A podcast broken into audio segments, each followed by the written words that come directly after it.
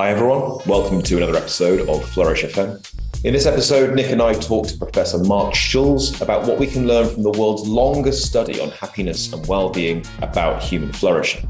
Marc is Associate Director of the Harvard Study of Adult Development, an eight decade old longitudinal study of individuals and families, and he's Professor of Psychology at Bryn Mawr College.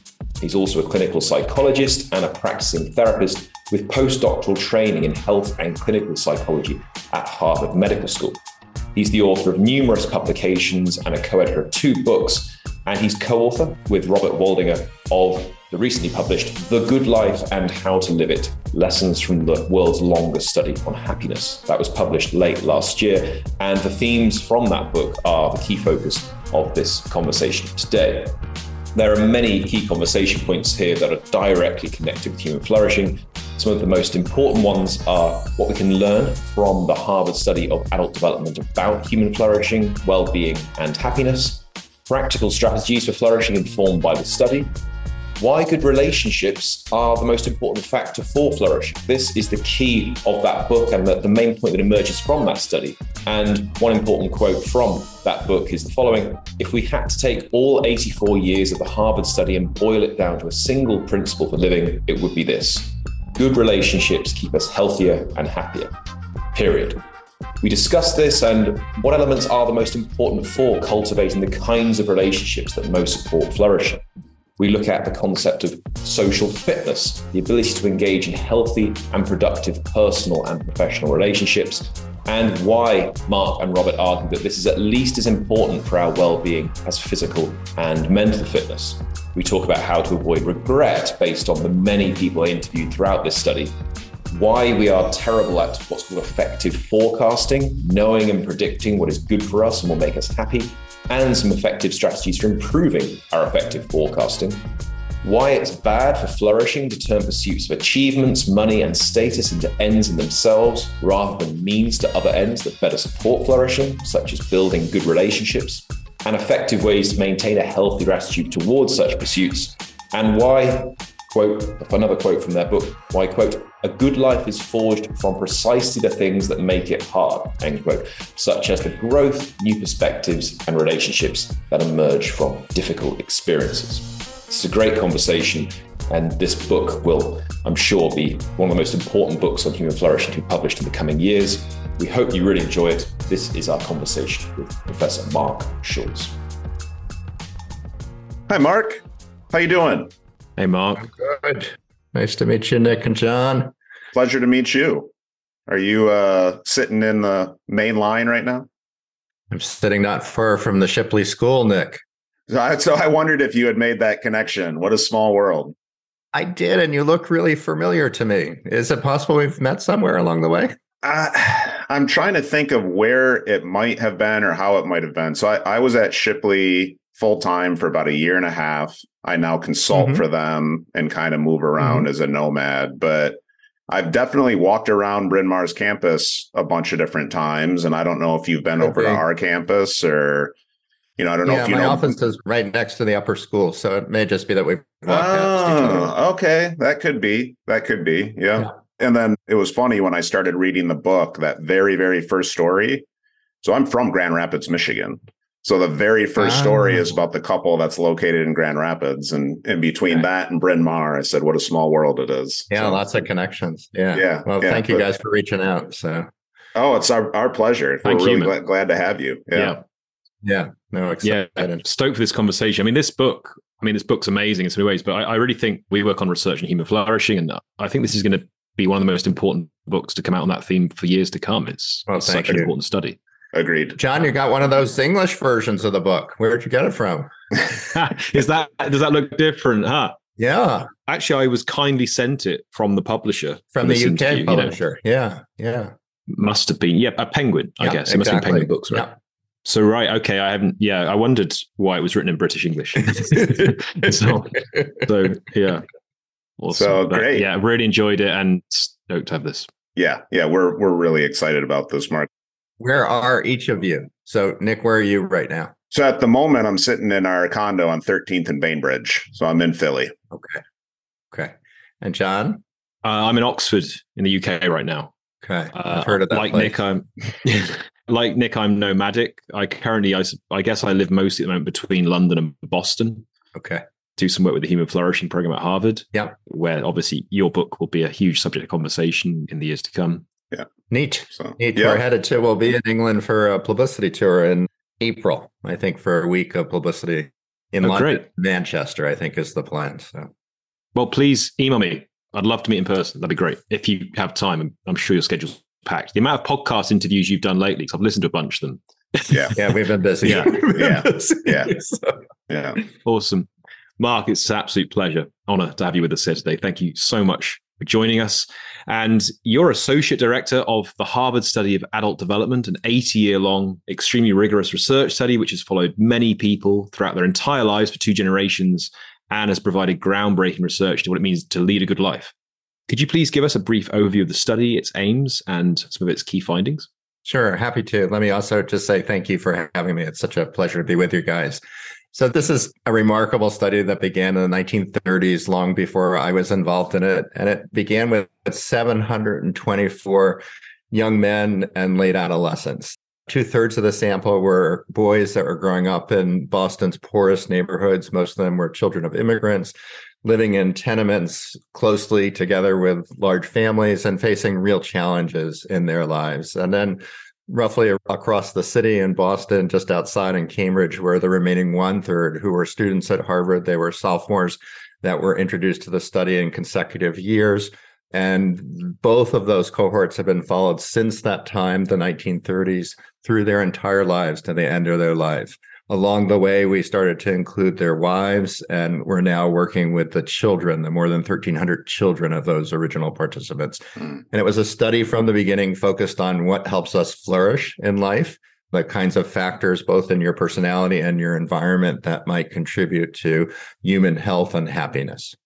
Fantastic. And let's also dig into one key component of the study, the study of adult development. So people don't Mhm. typically think of adults as developing. we have this view that you develop throughout your adolescence, then you reach adulthood, and you're fully developed. Right. So you're can you tell us about this field, the field of adult development? Yeah. So there were two quite remarkable things about the study from the beginning. One was this focus on flourishing, which was very unusual. And remember, this is the end of the Depression, the eve of World War II. So this was an unusual study to focus on the positive side of life as opposed to just problems. But the other aspect of the study that was innovative, certainly for its time and continued to be, unfortunately, for many decades, was just the notion that you're talking about, John, that we had this idea that people are fully formed by the time they're done adolescence, and that's the way they were going to be throughout their adulthood. But unfortunately, we hadn't systematically studied this. So both of these studies began with adolescents and followed them through their adulthood and have identified ways in which people normatively change. So on average, everyone changes in a similar way across their lifespan. So for example, from middle age to adulthood to late life, we grow happier actually which is quite an extraordinary change when you think about the challenges that we face as we Yeah. But there are other changes that we pick up as well. And then people have divergent paths, their own unique changes. So people who found very difficult challenges in their childhood, maybe had some troubles at the beginning of their adulthood, found a path in life that led them to more happiness and satisfaction as they grew older. So we do develop as adults. We develop in interesting and important ways. And there are certain things that mature as we age, including the ways that we might, for example, deal with emotions in our life. Awesome. Perfect. Yeah, it's also worth mentioning how rigorous this study is. So, I mean, in your book, I was quite taken with this. You're taking health records, dental records, DNA samples. You even have 25 brains that participants have donated. So, I mean, Incredible. could you just say a little bit about the kind of studies you're doing of, of these Yeah. individuals throughout their lives? So the study from its beginning was really interested in the lived experience of people. So at the start of the study, both cohorts, the folks were visited in their homes. The researchers talked to their parents, observed the conditions that the participants had grown up in. Lots of interviews along the way, including at the very beginning, and also careful observations. So we've brought folks in with their partners and observed the way that they interact with them. We often introduce a challenge to them to see how they navigate challenges or stress in their life. More recently, we've included brain scans and blood assays, and we're trying to address a number of important questions with this unique sample. But one of the constant central elements has always been this idea of what elements are connected to thriving. So we try and get at that in a bunch of ways, not just what people say, but looking at how they behave, how they recover when they're stressed, all sorts of things along the way. So we're going to get to these elements in just a minute, or or maybe even element, because there's clearly a core theme, right, that is elicited from the study and, and from the book. But before we do that, if we can just double click on language here a little bit, because it's easy to go back and forth between happiness, well being, thriving, flourishing. We do the same thing. And yet, obviously, the title of the show focuses on flourishing. How do you and the study conceptualize that? Is it pretty typical to what you kind of see out from other models? Do you have any deviations? How do you think about flourishing? So, when we think about, we call it the good life, but I think you could certainly use the language of flourishing and of vital life, we think about really two components. One is a momentary experience of joy and happiness, those kinds of positive emotions in which we feel uplifted and energized. And those are fleeting feelings. We can't feel happy or joy all the time. In fact, yeah. if we're going to experience joy and happiness, we also have to be ready to experience challenge and sadness as well. So that's the kind of momentary part of what we think about as the good life. The other aspect is a broader, more sustained feeling or attitude, which is that your life has meaning and purpose. That when you wake up in the morning, you have a sense that there's something important that you're going to do. And that life is typically embedded in connections with others that's really the critical bottom line that we found in our research after all of these years is the importance of connections. So I would say a flourishing or a good life includes certainly joy and happiness, moments of sorrow and challenge as well. That's part of the deal that we get when we lean into life. But it also includes a sense that life is good and meaningful in a certain way. A teeter totter effect. Yeah. Yeah. Makes a lot of sense. Yeah. yeah. That's been a consistent theme across almost, I bet, almost every episode we've had that willingness. I like how you said it to kind of lean into life and experience the richness of all that it brings.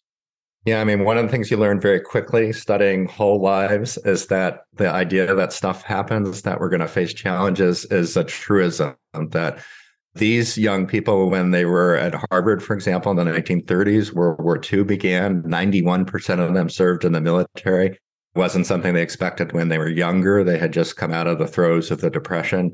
So life throws lots of stuff at us. And I think it's people who are able to lean in and to grow from those experiences with the right resources. That's been an important theme as well as we look at our participants. Well, let's dig into that a bit more then, Marc. Because yeah. yeah, you emphasize in the book that a good life is forged from precisely the things that make it hard, such as the growth, new perspectives, and relationships that can emerge as a result of difficult experiences. So, one example, you have one of your participants, she went through a dreadful divorce and was in a very difficult place for a few years, but then met a second husband, the man who became a second husband, and claimed later that she grew from this experience and was grateful for it, even though it was extremely difficult at the time. So, what would you say is the role of difficult experiences in the good life after this research? And do you have any advice for people, general advice when they're faced with difficult experiences, how they can see this in the context of growth or flourishing? I think the first thing is really to recognize that it's normal to experience challenge in life. No one has days filled only with happiness and joy and moments of perfect connection. That life is challenging and relationships, which we think are the core of a flourishing life, are also can be challenging. They're unpredictable and they're hard to control. So I think the first recognition is that if you're experiencing challenge, you have lots of company that we all experience challenges the trick, I think, is trying to leverage the resources that one might have. And often those resources are in the form of connections that you have to others. People help us get through difficult times in a number of ways. They help us deal with our emotions. They give us good ideas about ways to move forward. They help call us out when we're not figuring out an important aspect of the problem. You know, Marc, you're just missing this piece. It's really important. Friends do that for us. People that we're close to do that for us. And with those resources, we have the opportunity to learn new things. So what we find in our participants, both the original participants and now the children of those original participants, is that you can meet challenges in ways that sometimes surprise you and, and allow you to grow new capacities and to find new meaning. So people find that after terrible losses, after fighting in the military and combat situations that they couldn't imagine that they would be in, and they were worried about their life uh, on a daily basis. So people can grow from those kinds of challenges for sure. So perhaps that connects more then with your kind of conception of flourishing because you define the book as becoming, right? So mm-hmm. it says emphasizes you actually in the books. Obviously, the book's written by you and Robert Waldinger. It says Marc is particularly fond of the terms thriving and flourishing because they refer to a, a state of becoming rather than just a mood. So is is this process of growth through difficult experiences important to that idea of flourishing as becoming?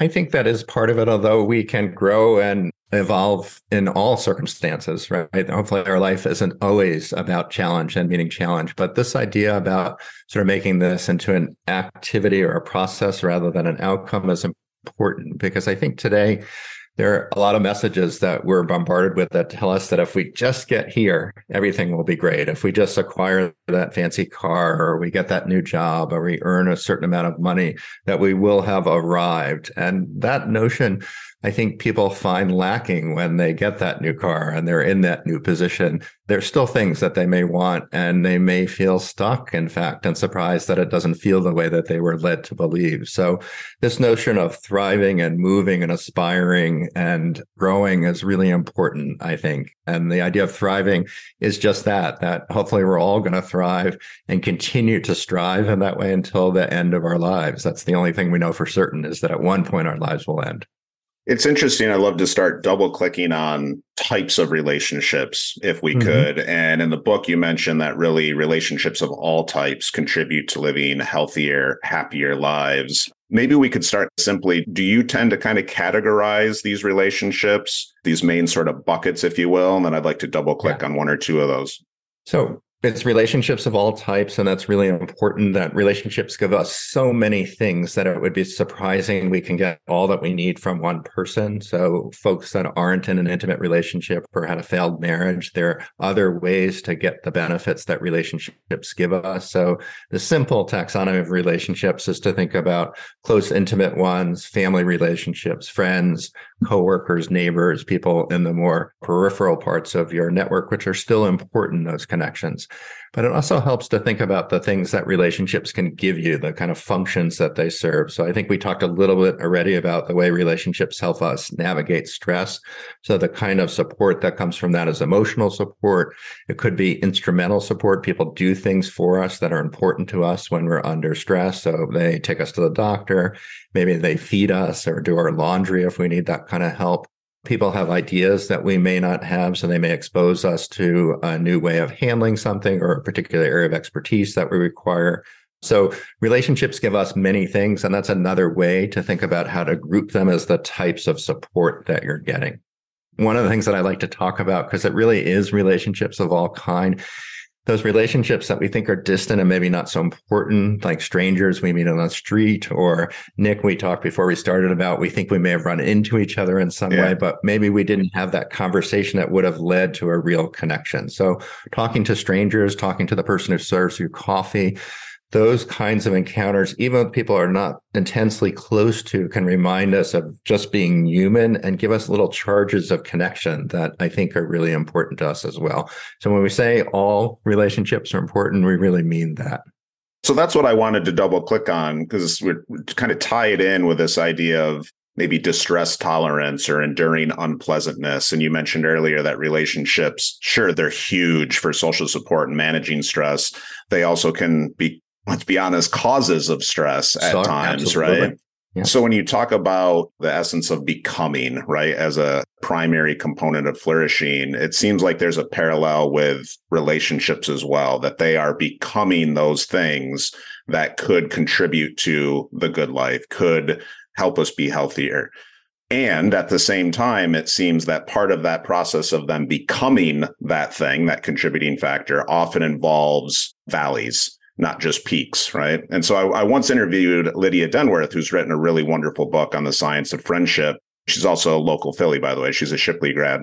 And she talks a little bit about ambivalent relationships and how there's some relationships or friendships specifically that if there's really kind of any amount of unpleasantness, let's say, or not just tension, but maybe disdain, that those can in some ways be harmful. And so I'd, I'd just like to tease out some of those tensions yeah. a little bit. And that's why I was interested in the of all kinds comment.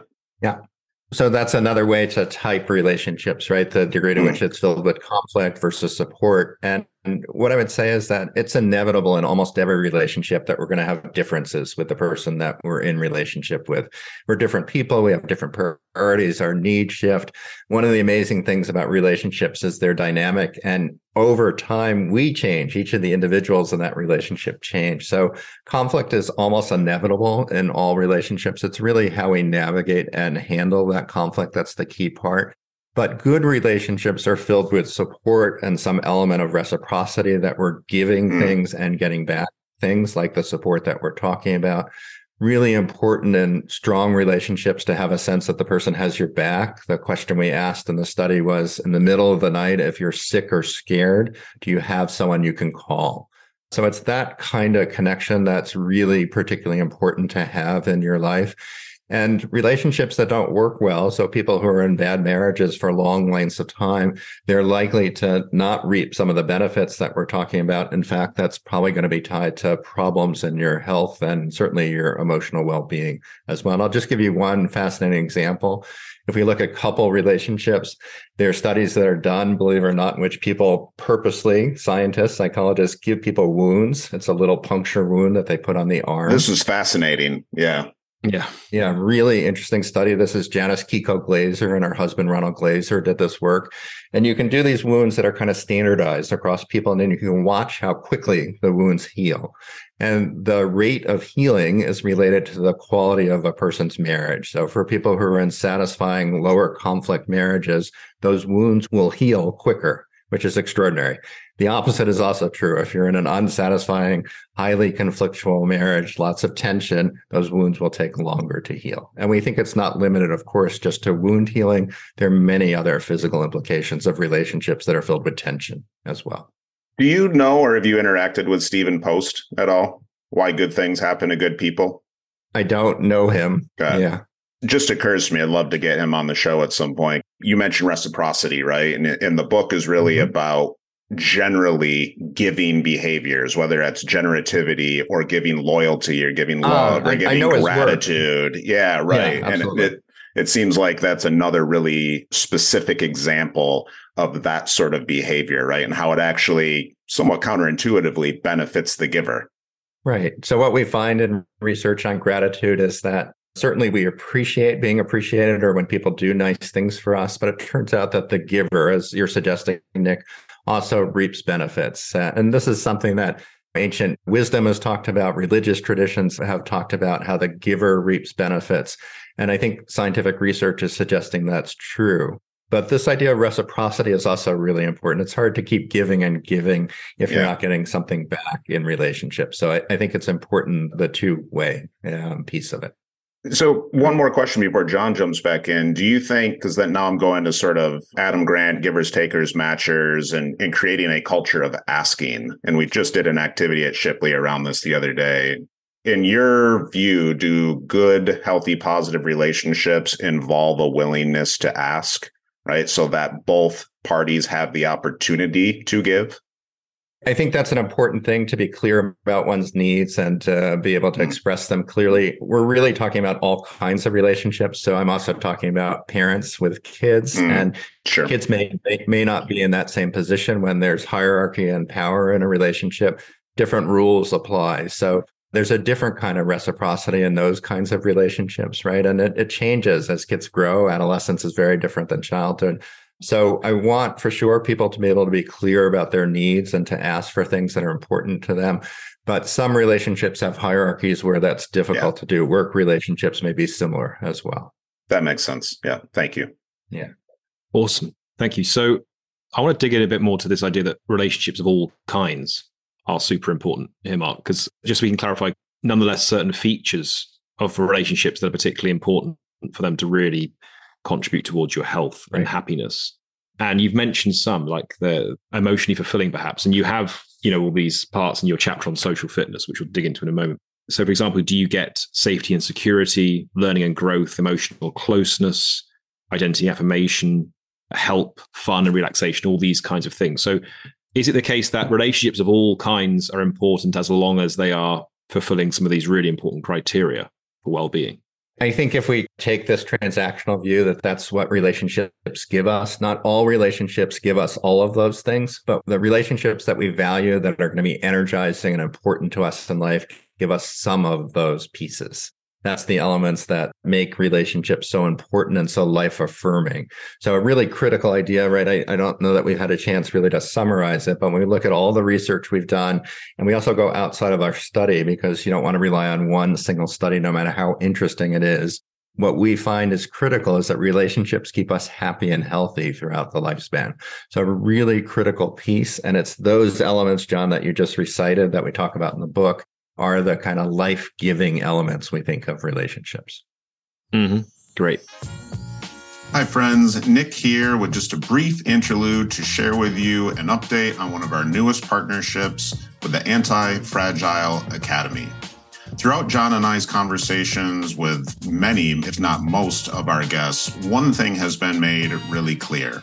In order for people to flourish, thrive, experience the good life, they need to develop the capacity to not only navigate and endure, but ideally grow from the bad, grow from unpleasant experiences. That's why we're thrilled to be partnering with our newest sponsor, the Anti Fragile Academy, an organization that I co founded with Dr. Adam Wright, Director of Mental Performance for the Washington Nationals. At the Anti Fragile Academy, we work with adolescent athletes, executives, and educators to help them understand some of the science, not just of optimal performance, but of well being and anti fragility the ability not only to endure and bounce back from unpleasantness, but to actually come back stronger, to grow from it. Between Adam and I, we've worked with Fortune 100 companies, Inc. 300 executives, Division 1 programs, and elite professional athletes and Olympians from all over the world.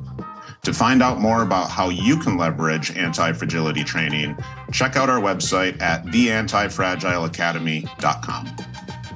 Let's dig in deeply then to this concept of social fitness. You, you described this in the book as the quote massively important concept of social fitness. So we might define it as the ability to engage in healthy and productive personal and professional relationships. And I love this chapter. It's full of these practical exercises. I did a few of them this morning. Yeah, they're, uh, they're wonderful. You know, yeah. Pick, yeah, you identify friends and family that really contribute positively to your well-being, and then think about how you can cultivate those relationships more.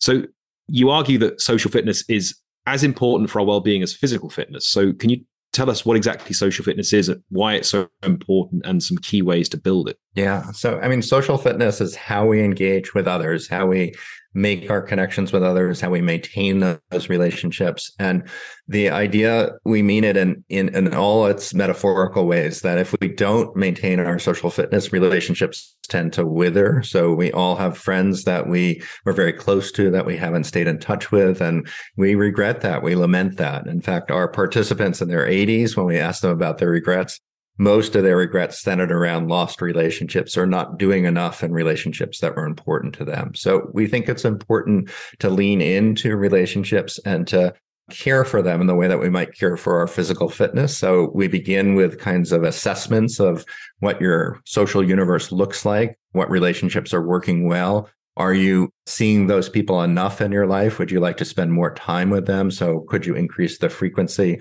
or amount of time that you spend with them? And then also thinking hard about the harder side, which is the relationships that feel stuck or depleting in some way, but are still important to you that you want to do something about. And we describe a number of ways that you might go about trying to repair relationships that have maybe had a conflict or a falling out in the past. Or maybe it's just been that you're busy, you've been raising kids and life has just been too busy, or the job has kept you focused on that as opposed to other things. It always begins with intention and letting people know John, Nick, you know, I really enjoy this. I'd love to spend some more time talking. Could we find a date to get together? And we do that with friends. We can do that with relatives. Texting is a great first way to do it. It's a really low bar to make that connection. I'm thinking about you. I wish we could spend more time than we've been spending or get back to where we were before. So letting people know is really critical. And then there are steps that we can all take in relationships that are fraught or filled with lots of emotions. And it often involves slowing down the conversation in some way and finding the right place and space in our life to have that conversation because it's hard to do it when we're stressed and it's the end of the day and our kids are yelling and we need to take care of things in the house right? We want to find the right time as well. So those are some of the ideas that we're talking about around social fitness but it's really also prioritizing that part of our life as opposed to getting distracted by the other things that call out for our attention work the internet social media all those things that keep buzzing in our pockets all the time. For what it's worth, Marc, that particular chapter and that topic actually inspired me to just make some phone calls, leave some voicemails, and reach out to some people. I, I wondered if you just, I think it's such a great visual, the four quadrants frequency, energizing, depleting, just kind of explain that for the audience a little bit so they can get a visual yeah. and and sort of charting yeah. out, right? It's kind of a dashboard almost for your relationship. So just I thought that had exactly. a lot of utility. Well, I appreciate hearing that, Nick when we thought about it, we thought that this is so simple, just, just making yeah. this two dimensional space. And, you know, we have a video, so I'm going to make the sort of two dimensional space there that we have. And it's really about how energizing or depleting relationships are and how frequently you see those people. And we, we think about this as our social universe. So you know, on a daily basis, you're likely to include people from work that you see frequently. Some of them might be uplifting and energizing, and some of them may, in fact, be depleting. You might have a partner that you see regularly. So the first step is really mapping out where those people fit in that two dimensional grid. And it's really an exercise in the service of reflection. This is a book that uh, believes strongly that an examined life is a, a good thing to do. And this is a way of reflecting. And as Nick, I love that language of sort of making a dashboard of what your social fitness or universe universe is like. That's the first start. Meta awareness. Awesome. Yeah. Yeah. Yeah. That's yeah, great. Thinking at that next level. Exactly. Yeah. Yeah. Absolutely. Yeah, I should actually follow that up, Marc. When I was reading that section this morning, I also texted a few friends. they weren't they weren't long lost friends I haven't spoken to in a while, but I was like, no, I should follow that person up. We didn't. Well, you guys, you guys might also know that right before the book came out, the book came out January 10th. The New York Times devoted seven days to a kind of happiness challenge. And one of the days was to make an eight minute phone call. And we went back and forth about how long it should be. Eight minutes isn't a kind of sacrosanct or research based rule, but the idea is that the bar should be low for reaching out. And if you start small with a text, a brief phone call, then it's easier to follow up. But if you don't do it, you just don't maintain that connection. So we really want to make that bar small. So I'm, I love hearing you guys are reaching out to, to people. It's great. Love it that. seems like I've always given this, ex- I guess it's an excuse, excuse, rationale, whatever you want to call it. And I think there's something to be said for this that I take some pride in relationships where it feels like the frequency isn't there. But when you come back together, when you get on the phone, when you finally have that hangout once a year, once every couple of years, whatever it is, it's like no time has passed and you pick up right where you left off. And I think that's a yeah. beautiful thing I think the book and the quadrant and the the idea of social fitness just helped me think, well, let's not hope that that happens and let's be a little bit more intentional about trying to make sure I'm not relying on that to happen, right? That's exactly right. Because the risk is that that relationship will wither. It'll become three years or four years, and yeah. suddenly you've lost that connection. I do think, can we say this in the book, and it's one of those moments when we wrote it, we thought, yeah, this is true. That sometimes there are people that we don't see frequently. Maybe we see them every year or every two years, and maybe that's the right amount. Maybe that's mm. about what we need in that relationship. It's fun, it's joyous, but it's also work that we don't want to put in on a daily basis. And that's okay too, as long as we have a larger network of connections that maybe we want to see more frequently as well. Awesome. So, I mean, one of the things you mentioned then in your comments, but also in the book, is that one of the obstacles towards focusing on relationships, or that something that people often make an obstacle is that they focus more on work in particular, achievements, money, and so on. And, and you say that this point that really resonated with me, but because it connects well with an important part of research and flourishing, where you say people often turn their pursuits of achievements, money, and status into ends in in themselves rather than means to ends that are more supportive of flourishing, such as building good relationships. Yep. Now, I flag this because in research on flourishing, methodologies typically to identify areas of, of life that are ends in themselves, like good relationships, happiness, life satisfaction, fulfillment of potential, flow, and so on. So, on the basis of the Harvard study, what are some effective ways to maintain a healthy and non excessive attitude towards the pursuit of achievements, money, status, and so on, such that these support flourishing rather than risk hindering it? Yeah, so a few ideas. We'll start with the idea that the research is pretty clear here. It's it's very complicated research, but looking at the connection between money and happiness, the most cited studies suggest in the United States, this was a few years ago, but it's essentially the middle class average income in the United States. Up to that point, there's a modest relationship between happiness and income. As you get a little bit more income up to 75,000, your happiness increases. Makes sense if you think about it that it provides for your basic needs, food, shelter in the United States, especially important it provides healthcare. So you have a little more control over life and your subsistence needs are met. After that, the relationship between happiness and income or wealth is pretty modest or non existent in almost every study. So I think that's an important recognition to make. The other one is if we think about achievement, if we think about those moments when we're proud, we find meaning in what we do, often the biggest pleasure around that achievement is the pleasure that we experience in relation to other people. So we're excited because people who care about us are excited. So they'll say, you know, John, it's incredible that you've been doing this podcast. We're so proud of you. That feeling is something that we only can experience in connection with others achievements by themselves turn out to be somewhat shallow because there's always unfortunately the next level of achievement right so after you've made it yeah. here there's always something afterwards that's going to be more challenging to pursue. And the idea that there can be opportunities further down in the journey that's a good thing that you're not at an endpoint but the idea that once i get to that level that everything will be set that's the idea that i think ends up being shallow and disappointing for people. We have trite terms or ways of talking about it like it's the journey that's important but the journey is important when it comes to achievement and the things that are most meaningful the third thing i would say john about this is that achievements are things that really should center around what we think is meaningful and what we prioritize as a value for us. So if the most important thing in my life is raising a family and teaching my children really good values and helping them navigate life so that they'll be happy and flourish as adults, I want to devote time into that. And I should feel my most pride when I'm doing that well and I can see them well on their way to a productive and happy adult. So our achievements are really driven by what we think is important in life. So we wrote a book our goal was to bring these studies that are hidden in academic journals to a popular audience. So we're excited that the book is actually selling, that people are reading it and telling us that they find it helpful. That was the goal that we had. And we feel a sense of fulfillment because that goal was our priority there you know, in a year or two, people may not continue to talk about this book. It may be forgotten or less important or less noteworthy. And that's just something that we recognize we need to continue with our goal, which is to get a message out that we think is helpful to people.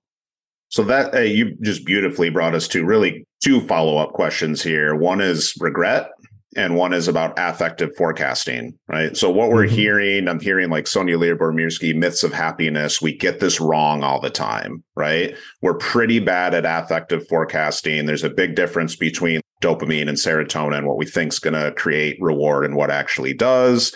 And of course, inevitably, that's going to lead to some regret. So we could tease this out in a bunch of different ways, but maybe we start with what you typically see as common regrets, right, throughout the course of somebody participating in the study. And then step back and say, how can we get better at affective forecasting? So ideally, there's less of those regrets. Yeah, great question. So we asked our participants when they were in their 80s if they had regrets, and almost all of them did. And most of those regrets centered on relationships. They said that they didn't pay attention enough to relationships. They spent too much time at work and prioritized that over family. There was another variation that in particular relationships, they weren't kind enough or didn't attend enough. So really important idea here too, that I hope we can come back to this idea about attention, that late in life, people recognize that they put their attention, their presence and attention on things that were less important than the things that they realized they should have prioritized. So those are the kinds of regrets that people have. It's normative to have regrets. Dan Pink has done some great work recently on regrets yeah. and we all have regrets. So it's very hard to avoid regrets in life. But this notion of trying to prioritize what's important for you. So thinking hard, reflecting on what's important to you and trying to figure out a path towards that before you just let life pass you by. Life goes quickly if you do it on automatic pilot. So we want to prioritize our time and attention to the things that are most important. Not just attention, but intention. It's intention, exactly. Yeah. Exactly. They're right. both yeah, important, great. but this is about intention. Yeah. Yeah. And affective forecasting, most of your listeners, it sounds like, may know this, but this is this idea that we can predict what's going to make us happy. And it turns out we're not so good at it. That we think, for example, talking to strangers is a waste of our time and likely to make us end up being unhappy and feeling rejected. And that's because we tend to overemphasize the threat of social rejection that we worry all sorts of, we get in our head and we worry people aren't going to find us interesting or they're going to think we're uncool or something and they won't be interested in talking to us. So we overemphasize that as opposed to the potential benefits. And the benefits people find when they're forced to talk to strangers is they have a good time and they learn something new and they feel that kind of jolt of energy. So our first instincts often aren't correct. That's particularly important when it comes to affective forecasting. These are kind of the initial impulsive reactions that we have. And part of the goal in writing the book is to help people step back a bit, reflect with the tools that we talked about to try and think about, well, okay, if I don't always go with my first instinct, if I step back and think about what's really important, and maybe I hope it's going to be connections are going to be in there somewhere, what can I do to nurture and cultivate those relationships? In different types of relationships, right? All of them, all of them. Yeah. I've been working as a educator at a university for 26 years. And before that, I was at a bigger university in Boston. And what a nice place to work because I'm embedded in all sorts of connections with others, students, who are many decades younger than me keep me both feeling young and teaching me new ideas. When I walk around campus, I get to have conversations with people. So there are all sorts of connections that can be important. And leaning into them, we derive more of those benefits for sure. So, yeah, given a general overview here, Marc, of some general strategies people could employ, yep. let's try and get a specific one on the table for listeners to take away. I mean, one I really liked about trying to avoid regret was where you look at a picture of yourself about half your age and, and you really emphasize focus on the picture you know imagine what it was like try and remember what it was like to be that age be that person and ask yourself what do you regret yeah since then right so any other I mean you can elaborate further on that one if you want but any other strategies for trying to avoid regrets and also for improving affective forecasting yeah, so I want to talk about that strategy a little bit, but I also don't want to mislead your listeners that, you know, regret is inevitable, that we're not yeah, going to live a perfect sure. life. There are going to be mistakes that we make, but we want to try and prioritize the precious time that we have for the things that are important. That's what our goal is here. Part of what I, I like about that exercise, Bob Waldinger is my co-author in the book, and Bob and I thought about this as a fun exercise, and we've done this with groups. It serves two purposes. One is the regret idea, thinking back about the things that you hoped for, maybe the paths that you went down or the amount of energy you poured into something that in hindsight, after double those number of years, you recognize maybe wasn't so important. It's also a perspective taking task, right? So it's going back and thinking about that younger version of yourself, thinking about how silly I was or what an idiot I was, or maybe how physically, what kind of vitality I had at that age that I lack now as I've gotten older. So it's a perspective taking task that I think we can carry with us into other relationships. So when I talk to people who are older than me, they have lived experiences and learned things that I haven't had the opportunity to learn, but we forget that often. We see the most obvious thing, which is maybe they're having trouble opening a door that's really heavy, as opposed to remembering all of the experiences that they carry into that moment.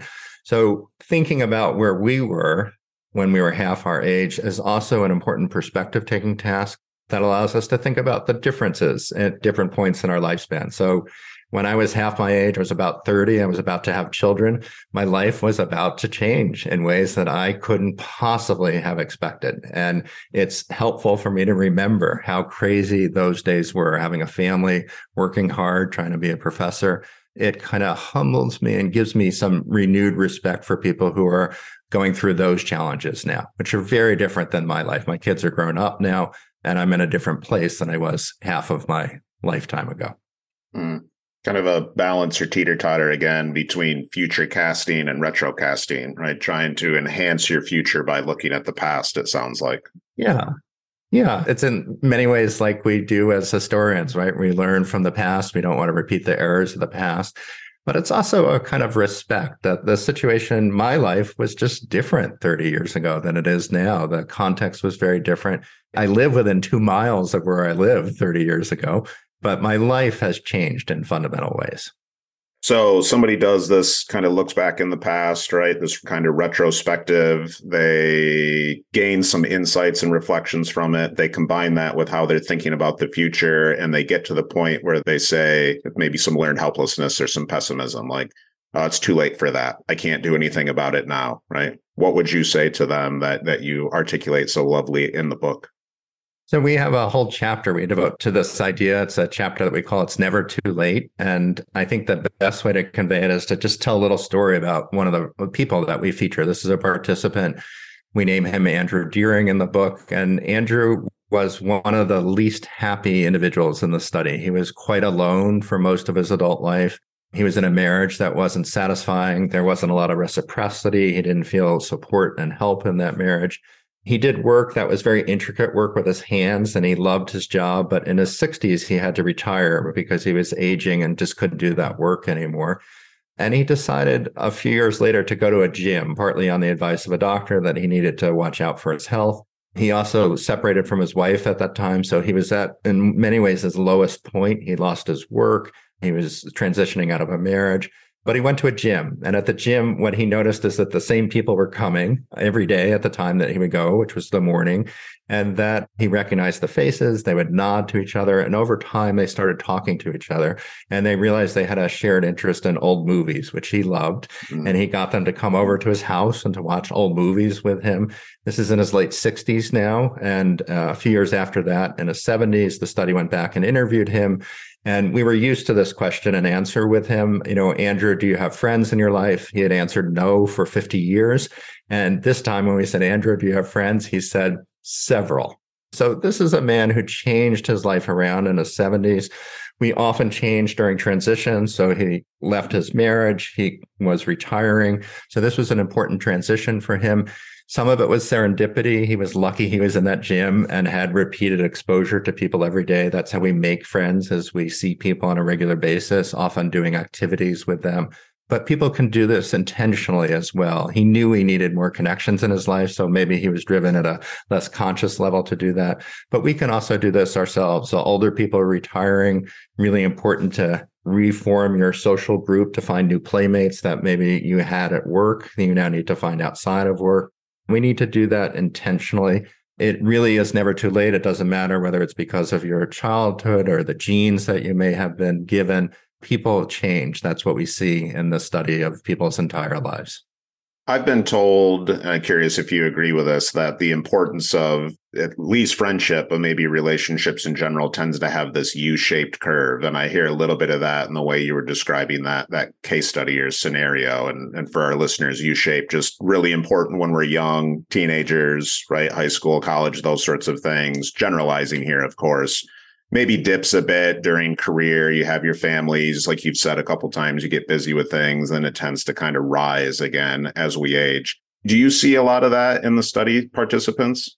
So what I would say is I would just shift our language a little bit. It's not okay. that it's unimportant in middle mm. age, but we're often doing so many things that it's hard to mm. maintain lots of connections. So we're focused a lot on our families. We're often trying to get ahead at work. So our networks kind of shrink a bit at that age. They actually shrink again as we get older. So one of the remarkable things about older people, you know, if you think about what it's like to be old, your body is beginning to fall apart. You have physical limitations. You're facing the prospect of dying at a, a, point that's not as distant in the future as you thought about when you were younger. And your friends might be leaving because they're having physical problems or they might be dying. So our social networks naturally grow smaller as we get mm-hmm. older, but older people have a kind of emotional wisdom that allows them to maximize what they get out of relationships. So mm-hmm. they grow slightly happier as they age. So I think in middle age, we need relationships just as much. It's just there's so much going on that it's hard to prioritize them. And that may be part of why the most common finding is the happiness curve has a U shape as well, with the mm. nadir, the bottom point being in middle age. There's just a lot going on for people. And yeah. some people find themselves stuck in a rut at that point. Mm. Yeah, I love that reframe. Thanks for that. Yeah.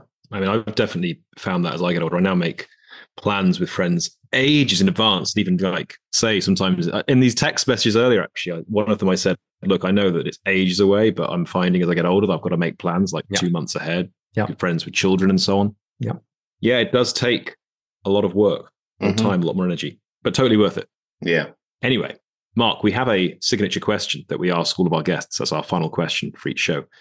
Uh, we inevitably have titled it the flourishing question.